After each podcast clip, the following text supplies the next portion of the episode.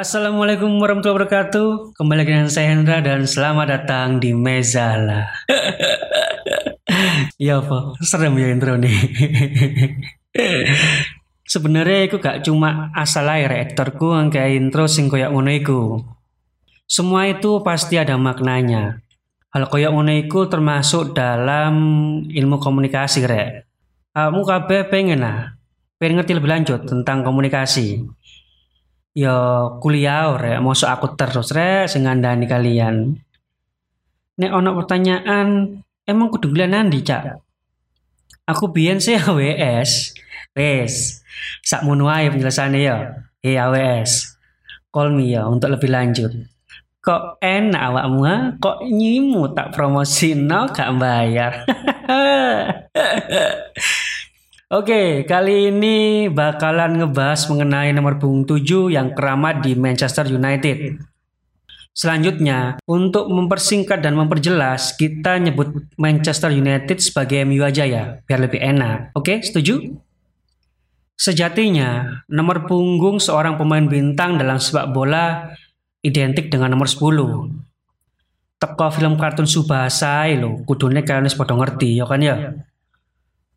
Tapi, kenapa di M U nomor punggung tujuh lebih istimewa dibanding nomor sepuluh?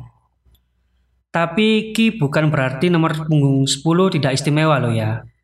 Ini menurut data dan statistik sing wis tak kumpulno secara ele-elean.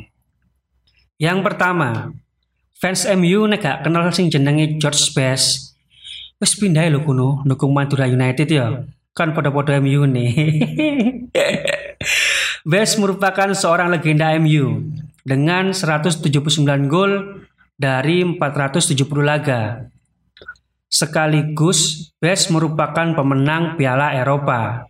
Biyen jenenge sik Piala Eropa rek, duduk Liga Champions kok saiki. Asline yo, teko jenenge ae wis ketok nek dhek iku ancen enak.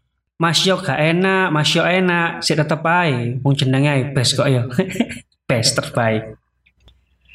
Yang kedua ada Eric the King Cantona.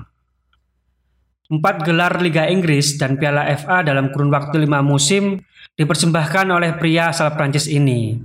Selain itu, Cantona ya dikenal sebagai sosok kontroversi rek. Dengan tendangan kungfunya yang ia lancarkan kepada supporter Crystal Palace pada tahun sembilan puluh lima. Ceritanya ini, Cantona iki dibengoki karo supporter Palace. Dinyek paling yo. Hei Cantona, aku ngerti jeneng aslimu iku asline Cantona kan? Halah ngaku ae lho. Saiki wis terkenal mbok ganti dari Cantona. Ngono paling yo kejadiane. Ketiga, ada David Beckham. Sopo sih nggak kenal karo Beckham ya? Ngawanteng wis ta idaman semua pria. Eh, wanita maksudnya. Debut pada usia tujuh belas tahun, Beckham iki gak langsung gawe nomor pitu. Nomor sepuluh C, sak durungi rek. Barulah pas Cantona pensiun, D E mewarisi nomor keramat iki.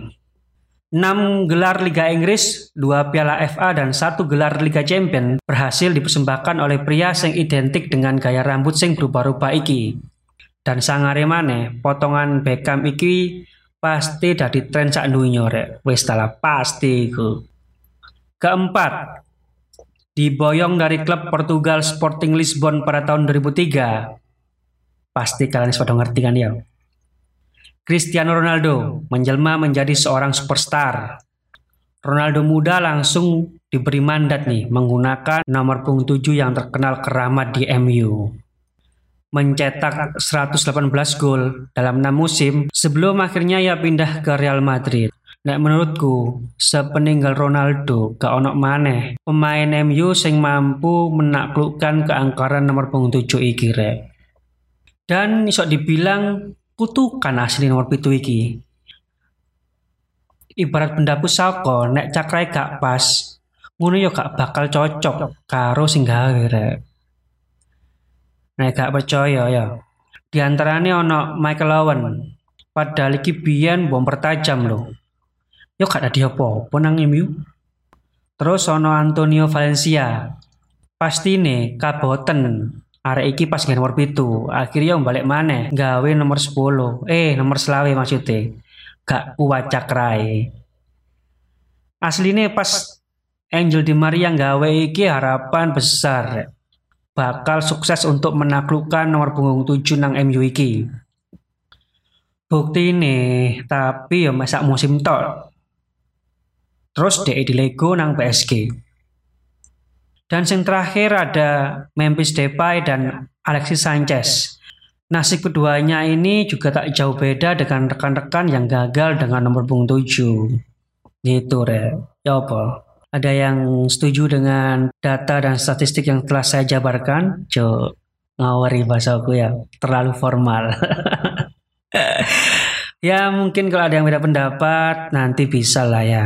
Dibalesi atau di reply di Twitter atau di I G story saya, nanti bakal saya upload ya. Oke, cukup sekian untuk podcast kali ini. Terima kasih buat para Mezalars yang sudah mendengarkan. Terima kasih sekali lagi dan salam olahraga.